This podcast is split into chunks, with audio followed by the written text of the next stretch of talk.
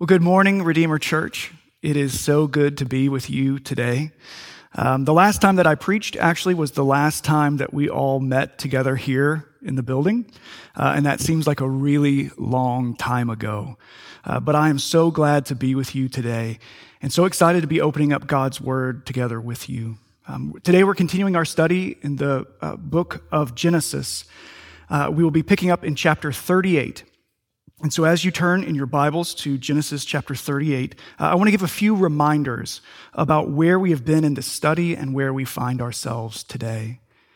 In our study of the book of Genesis, we have learned about the creation of the world and God's power and his goodness to his creation. And we've learned about Adam and Eve, uh, both their calling and their commissioning into the world and their subsequent rebellion against God's goodness. We've learned about how God called and commissioned another man and another woman, Abraham and Sarah, into a covenant promise with God, a, a, promise to create a new people for himself. From Abraham and Sarah, we get Isaac. And later, Isaac marries Rebekah, and they have a son, Jacob. And then Jacob later marries and has 12 sons and one daughter. The most beloved of Jacob's sons is Joseph. And the rest of the book of Genesis will focus on him. And in the previous chapter, Genesis 37, Joseph's 10 older brothers conspire to kill him. But one of his older brothers, Judah, comes up with a more profitable plan to sell Joseph into slavery. Joseph's future is uncertain. The tension of his story is rising, and then, seemingly out of nowhere, the author of Genesis jumps over to tell a brief and bizarre story about Judah. And that's where we are in Genesis chapter 38. Look with me at verses 1 through 6. And let us listen carefully, for this is God's word. It happened at that time that Judah went down from his brothers and turned aside to a certain Adullamite whose name was Hirah. There, Judah saw the daughter of a certain Canaanite whose name was Shua. He took her and went into her, and she conceived and bore a son, and he called his name Ur. She conceived again and bore a son, and she called his name Onan. Yet again she bore a son, and she called his name Shelah. Judah was in Chezib when she bore him. And Judah took a wife for Ur, his firstborn and her name was Tamar. This is the word of the Lord. Thanks be to God. Let's pray. O oh Lord, we are grateful for another day, a new day to love you, to trust you, and to praise you. And we ask now that you would speak to our hearts and our minds this morning.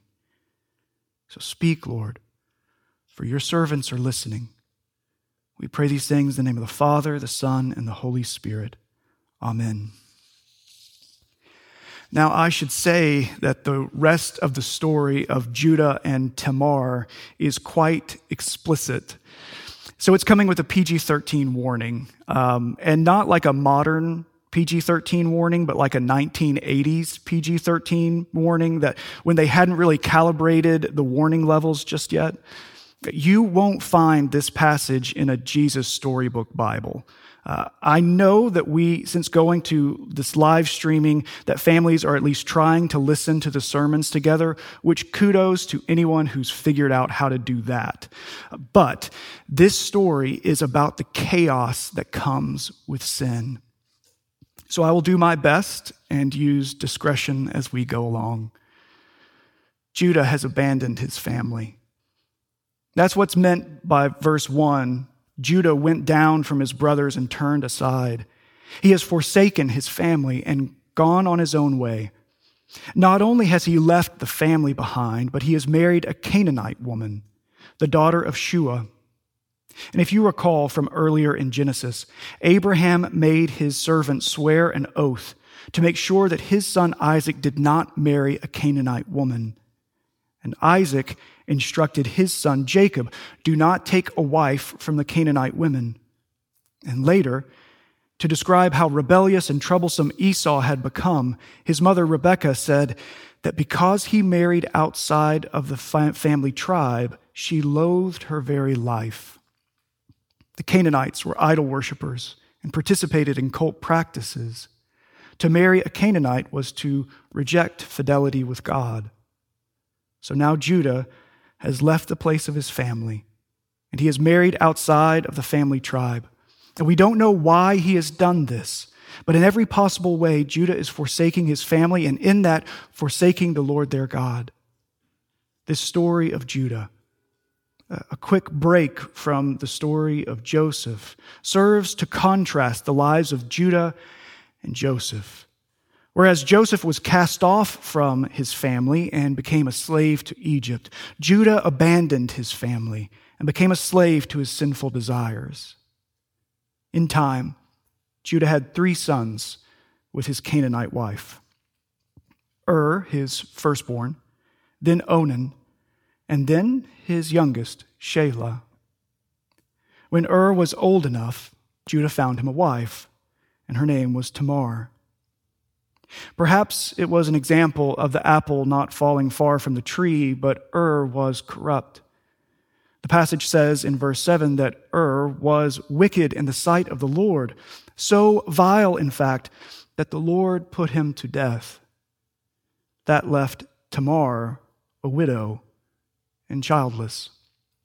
Which, if you recall from our study of Genesis, at this time and in this culture, to be a widow and childless meant being as vulnerable and desperate as one could be. But there was a custom in Canaan that if a man who was married dies childless, his brother should step in and aid in conception. And here's a vital detail the offspring would be regarded as the deceased man's child. It would be as though the deceased man had an heir. Now, this detail is particularly important in a circumstance where the one who died was the firstborn of the family, because they are the heir to the family's inheritance. And if they die, it goes to their offspring. But if they have no offspring, it would go to the secondborn child, in this case, Onan. Think about it like royal succession. In England, the line for the throne goes from the Queen, Queen Elizabeth, to her firstborn son, Prince Charles, to his firstborn son, Prince William, to his firstborn son, Prince George. Even though William has a brother, Prince Harry, the line goes to William's son first. So back to Judah. When Ur died, Onan got bumped up in the inheritance line because Ur was childless. But Judah comes to Onan with a command in verse 8. Then Judah said to Onan, Go to your brother's wife and perform the duty of a brother in law to her, and raise up offspring for your brother. This duty will later be referred to as the Levirate law it will come up again in Deuteronomy and in the story of Ruth. But Onan does not want this to happen. Verse 9 says that Onan knew that the offspring would not be his. It would be considered his older brother's offspring, and the child would be treated as Er's child, which means Onan would not receive the inheritance. In a sense, Onan is being commanded by his father Judah to help conceive his own adversary. So whenever Onan went to Tamar to fulfill his duty to conceive an offspring, he would intentionally hinder the effort. Every time he would ensure that the attempt to give offspring to his brother failed. And for this wicked selfishness, the Lord put him to death also. So once again, Tamar is left a childless widow. Judah has had two sons die, and he seems to blame Tamar. He sees her as cursed. Judah has one son left, Shelah, but he is too young to marry. So Judah says to Tamar, his daughter in law, Remain a widow. Go back to your father's house Stay there until my youngest son, Shelah, grows up and is old enough to marry. Judah said this to delay Tamar, because he feared that Shelah would die like his brothers. So Tamar went and lived in her father's house, even though that was not her family anymore. She was now a member of the tribe of Judah. It was shameful for her to return home a widow and childless. She belonged to the tribe of Judah, but she was sent away. Do you remember when we studied when Judah was born? His mother, Leah, had named her first three boys in light of the suffering she endured with her husband, Jacob. But when she gave birth to Judah, she chose to name him in praise of the Lord. The name Yehudah comes from the Hebrew verb hodeah, which means to praise. But now the family name of Judah was a name of shame and wickedness and scorn. That was the family name that Tamar bore. She lived with her former family as a childless widow, waiting for Shelah to come of age so she could be delivered from her suffering. Years went by. Judah's wife died, and their son Shelah grew old enough to be married. But Judah had no intention of marrying off his last son to Tamar, so he ignored her and her affliction. Over time, Tamar came to understand that she would not have Shelah to be her husband. But she was not freed by Judah to remarry someone else. So Tamar would live and die with nothing no family, no home, a childless widow. Later on, Judah was going with his friend Hirah to shear sheep in a place called Timnah. Tamar was told that her father in law was going to Timnah, and there was a pagan temple in that place. And around that temple, uh, there were many pagan vices and cult practices, and apparently, Tamar was aware of Judah's affinity for such activities. Tamar removed her widow's garments and covered herself with a veil, wrapping herself up, and sat at the entrance of a place called Enaim, which is on the road to Timnah. She did this so that when Judah passed and saw her, he would think that she was a harlot because she had covered her face in the, in the custom of the times. Sure enough, Judah turned to her at the road, and he called out to her because he did not know that it was his daughter in law. Tamar responded to his proposition, asking, What will you give me? Judah answered, I will send a young goat from the flock. And she said, Give me a pledge, something for collateral, until you send the goat. And Judah asked, Well, what pledge should I give you? She replied, Your signet and your cord and your staff that is in your hand. The signet and the cord were special necklace, costly ornaments, but he gave them to her, and off they went. Tamar arose and went away, taking off her veil and changing back into her widow's garments. When Judah sent the young goat by his friend Hirah to take back the collateral from the woman, Hirah could not find her. Hirah asked the men of the place, Where is the woman who is at Enaim at the roadside?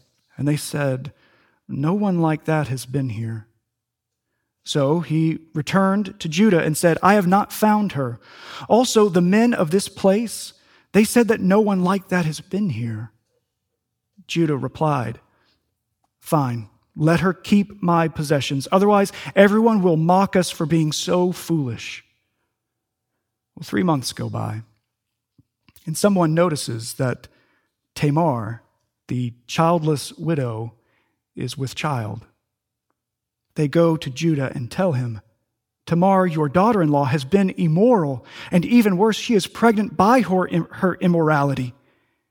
And Judah, somehow, suddenly becoming a great man of character and conviction, says, Bring her out and let her be burned. That's how it goes, right? A person of power who has no restraint on their own morality is often the quickest and the loudest to issue condemnation on others. Not only do the self righteous quickly fall into unrighteousness, but the unrighteous can, can so quickly elevate themselves to self righteousness. All we have seen from Judah is immorality, from selling his brother into slavery until this very moment, and yet he is judge and jury to Tamar before she even speaks a word of defense. As she was being brought out for execution, Tamar sends a messenger with the signet and the cord and the staff. And she sends them to her father in law, Judah, saying, The man to whom these items belong, it is by him that I am pregnant. And she pleaded, Please find out who these items belong to. That was her plan all along. You see, Tamar had kept the receipts. Immediately, Judah recognized his possessions, and he said, Tamar is more righteous than I. You see, if Tamar deserved execution, Judah deserved far worse, and he knew it, and he confessed it. This scene reminds me of a line from a song by Kris Kristofferson where he says, Help me, Jesus. I know what I am. I think when Judah saw his missing possessions again, and he understood what he had done with Tamar, not just in lust, but how he had neglected her for years and cast her off. I think that in that moment, he knew not only what he had done, but he knew what he was unrighteous. Do you see the distinction? The fornication was the sin that he had done. The neglect of Tamar uh, and the deceit of withholding Shelah, that's the sin that he had done. Abandoning his family and living however he wanted in Canaan, that was the sin that he had done. Selling his brother into slavery was the sin that he had done. But the Lord does not just want to point out the wrong things that we have done. He wants us to understand what all those actions, all that rebellion, all that disobedience, he wants us to know where it comes from. And that has to do with who we are, every one of us, apart from Christ. All those actions were the sin that Judah had done. But sinner, that's what he was. Six months went by, and the time of Tamar's labor came. There were twins, boys. And when she was in labor, one baby put out its hand, and the midwife took and tied a scarlet thread on his hand, saying, This one came out first. But then the child drew back his hand, and the other child came out first. The firstborn son was called Peretz. And then his brother came out with the scarlet thread, and his name was called Zerah. And that is how the bizarre story of Judah and Tamar comes to an end. Now, outside of the benefit of knowing the history of Israel and knowing more about the stories of the Bible, what should we gain from this unusual passage of Scripture? Did you notice that besides the Lord striking down the sons of Judah for their wickedness, God is not talked about in this passage? No one prays, no one seeks the Lord for his guidance, his protection, or his justice. When Judah shows back up later on in the book of Genesis, we will see that he is a different man. He returns to his family. This moment with Tamar, it turns his whole life around. Judah's repentance was more than just him seeing his unrighteousness and breaking down. It was the Lord breaking through. That's how our repentance works too. It's not just us seeing how much we've messed up, it's seeing and believing what Christ has done about it, breaking through with his grace and his mercy. Conviction of sin is the kindness of God. It's his kindness that leads us to our repentance. And in Genesis 38, Judah is a picture of a person living apart from their believing community, making their own way. And from the moment Judah abandoned his community, he's been making increasingly worse decisions, which serves to remind us, even in these unusual times that we are living in, how necessary it is that we stay connected to one another as the family of God. And Tamar, she's a picture of neglect and oppression. She was the victim of Er's sin and subsequent judgment. She was the victim of Onan's selfishness, victim of Judah's abandonment and his deceit. Now, she was deceptive, yes, but she was pursuing what was rightfully hers. She was owed an heir from the line of Judah, and her sons would receive their rightful inheritance. That doesn't mean that her actions were holy, but as Judah confessed himself, she was more righteous than he. The reality is, it was all a mess. A mess of selfishness and deception and vengeance in short, from beginning to end, the story is about the messes that we make as humans. It's the chaos of wickedness. So, where do we see the gospel in any of it? That question kept me up for two nights this past week. Where is the gospel here? Where is Christ in Genesis 38? No one is acting with the character of Christ. No one is extending mercy and grace like Christ. No one is selfless or sacrificial. So, where is he? In reading and rereading this passage, I finally stopped at one small detail in verse 26. Look with me. Then Judah identified them and said, She is more righteous than I since I did not give her to my son Shelah. And he did not know her again. This meeting of Judah and Tamar did not begin a relationship for the two of them. They were together only this one time. This one time in sin, deception, and defilement. And from that one time, Tamar bore two sons, Peretz and Zerah. We read in the Gospel of Matthew, chapter 1 Abraham was the father of Isaac, and Isaac the father of Jacob, Jacob the father of Judah and his brothers, and Judah the father of Peretz and Zerah by Tamar, and Peretz the father of Hezron, and Hezron the father of Ram, and Ram the father of Amminadab, the father of Nahshon, and Nahshon the father of Salmon Salmon, the father of Boaz by Rahab, and Boaz, the father of Obed by Ruth, and Obed, the father of Jesse, and Jesse, the father of David the king.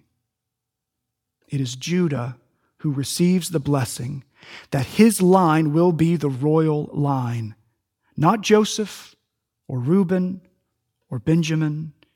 It's Judah. And that line goes to Peretz, the son of Tamar, and it leads to King David. And it goes from King David to the son of David, the son of God, Jesus of Nazareth. The royal bloodline of Peretz goes all the way to the one whose blood will bring the redemption and forgiveness of sins. In Judah's most grievous sin and in Tamar's most desperate act, at that moment, the flesh and blood ancestry of Jesus was present. That is the flesh and blood that he took on. That is how far he emptied himself from his rightful glory to enter the creation that he holds together to take on flesh and blood. Flesh and blood that traces back to this moment of Judah's sin and Tamar's desperation. That is where we see the gospel. The news that Jesus enters our mess. He enters the chaos of our sin and our desperation, and he brings his peace and his mercy. That is the gospel hope in Genesis 38. The moment of desperation and sin is also the moment when the covenant promise of a Messiah took its next generational step forward. The promise God made to Adam and Eve that an offspring would come and reckon with sin and death fully and finally. That promise took its next step in history, not through the firstborn Reuben or through the beloved Joseph, but through the untrustworthy Judah and the forgotten Tamar. We are reminded that Christ came not for the well, but for the sick and the broken. And you, my friend, are sick and broken. We all are. And he came for you to make peace by the blood of his cross. And that blood, that bloodline, came from Judah and Tamar. And the cleansing that they so desperately needed comes from the blood of Jesus. And it is the only hope for Judah's sin. It's the only hope for ours. Jesus enters our mess. He rends the heavens and he breaks through. He enters our chaos, our sin, and our desperation, and he brings us his peace and his mercy. I know right now things are very messy, very chaotic. So much is unknown and confusing in our world, in our neighborhoods, in our own homes. We don't know what is coming next, but we never did. We thought we did, and oftentimes we were right, but the illusion of our control has been taken away. We are as helpless as we have always been. So, from where does our help come? Our help comes from the Lord, who made heaven and earth. He will not let your foot be moved. He who keeps you will not slumber. Behold, he who keeps Israel will neither slumber nor sleep. The Lord is your keeper, and the Lord is your shade on your right hand. The sun shall not strike you by day, nor the moon by night. The Lord will keep you from all evil. He will keep your life. The Lord will keep your going out and your coming in from this time forth and forevermore. The lion of the tribe of Judah is on his throne, and he has made a way for you, and he is praying for you, interceding for you right now. So to him we turn our hearts and minds, and we call out, Come, Lord Jesus, bring your kingdom, bring the new Jerusalem, bring your eternal healing to our world Bring your peace and your mercy to our hearts. Let's pray. Lord, whether we know it or not, we are desperate for you. So, by your Spirit, would you draw near to us? Help us to see our desperation and help us to find our comfort and strength in you. Lord, from this story of Judah and Tamar, will you teach us about ourselves, about our need for you, and also teach us about what you have done through Christ to meet every need we have. We thank you for your word, and we thank you that we could be in this time together. Lord, we pray these things in the name of Christ our King. Amen.